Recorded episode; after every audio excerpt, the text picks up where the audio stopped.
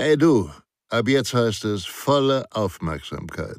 Denn Sicherheit, das Fachmagazin, kannst du ab sofort kostenfrei abonnieren unter www.sicherheit-das-fachmagazin.de.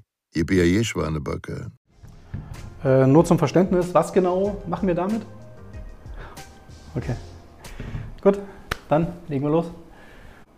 Ihr Krisenstab muss erstmal laufen lernen. Steile Thesis, ähm, was dahinter steckt, kurz für Sie zusammengefasst in diesem kompakten Video. Viele Krisenstäbe von Unternehmen, Behörden und Organisationen sind weder geschult, also mit der Theorie vertraut, noch in der Krisenstabsarbeit geübt. Das bedeutet, bedeutet, sie sind auch mit der Praxis nicht vertraut. Das bedeutet vereinfacht gesagt, dass in vielen Krisenstäben von Unternehmen, Behörden und Organisationen Personen sitzen, die nicht wissen, was sie tun. Sie werden beispielsweise als Krisenstabsmitglied benannt mit allen Rechten und Pflichten, aber mit ihren konkreten Aufgaben, mit dem, ihrem Verantwortungsbereich, mit ihren Befugnissen, also mit alledem, was von ihnen erwartet wird und was auch später im weiteren Verlauf der Krisenstabsarbeit dranhängt, damit werden sie nicht vertraut gemacht. Es wird ihnen quasi nicht in Form von Schulung vermittelt. Das ist quasi fast vergleichbar damit, wenn Sie Ihrem Kind einen Sportwagen kaufen mit 500 PS und der oder die Kleine noch nicht mal die erste Fahrstunde hinter sich gebracht hat.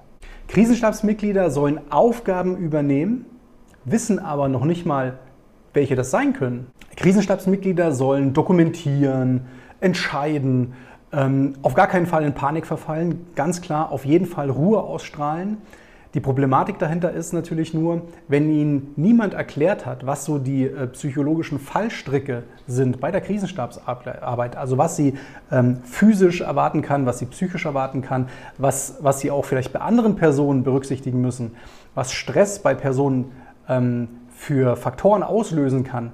Ähm, das sollten Sie natürlich schon in irgendeiner Art und Weise gehört haben, bevor Sie sich in der Realität in die Krisenstabsarbeit begeben.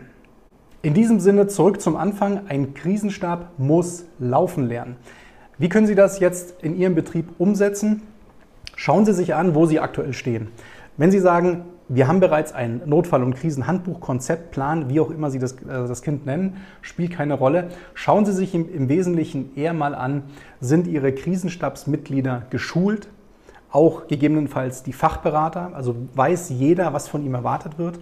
Und haben Sie im dritten Schritt diese Aspekte auch im Rahmen von praktischen Krisenstabsübungen ähm, praktisch durchbeübt. Also wirklich auf eine Praxistauglichkeit hin überprüft. Wenn Sie jetzt sagen, ja, das haben wir alles gemacht, das machen wir in einer gewissen Regelmäßigkeit, dann kommt mein kleiner Bumerang und die Frage, die jetzt im Raum steht, ist, sind denn alle Krisenstabsmitglieder zu 80 bis 100 Prozent immer noch identisch wie bei den letzten Schulungen und Übungen? Oder gab es im Rahmen von Rotationen, von personellen Veränderungen, von einer Fluktuation, von einer ähm, Ausscheiden aufgrund von, äh, von Rentenansprüchen und dergleichen, gab es dort Veränderungen? Und das sind Dinge, die müssen Sie immer berücksichtigen. Das ist wie eine Art Reset-Knopf. In dem Moment, in dem es personelle Veränderungen in Ihrem Stab gibt, zu mehr als 40, 50 Prozent, spätestens dann ist es an der Tageszeit, Ihre Krisenstabsmitglieder nochmal von vorne zu schulen in Form einer Grundlagenschulung und diese Personen nach der Schulung mit einem gewissen zeitlichen Abstand in den Praxisteil, in eine praktische Krisenstabsübung zu überführen. Wenn Sie sich daran nicht halten, bleibe ich bei meiner These vom Anfang, dass ähm, dann auch in Ihrem Krisenstab Personen sitzen, die nicht wissen, was sie tun.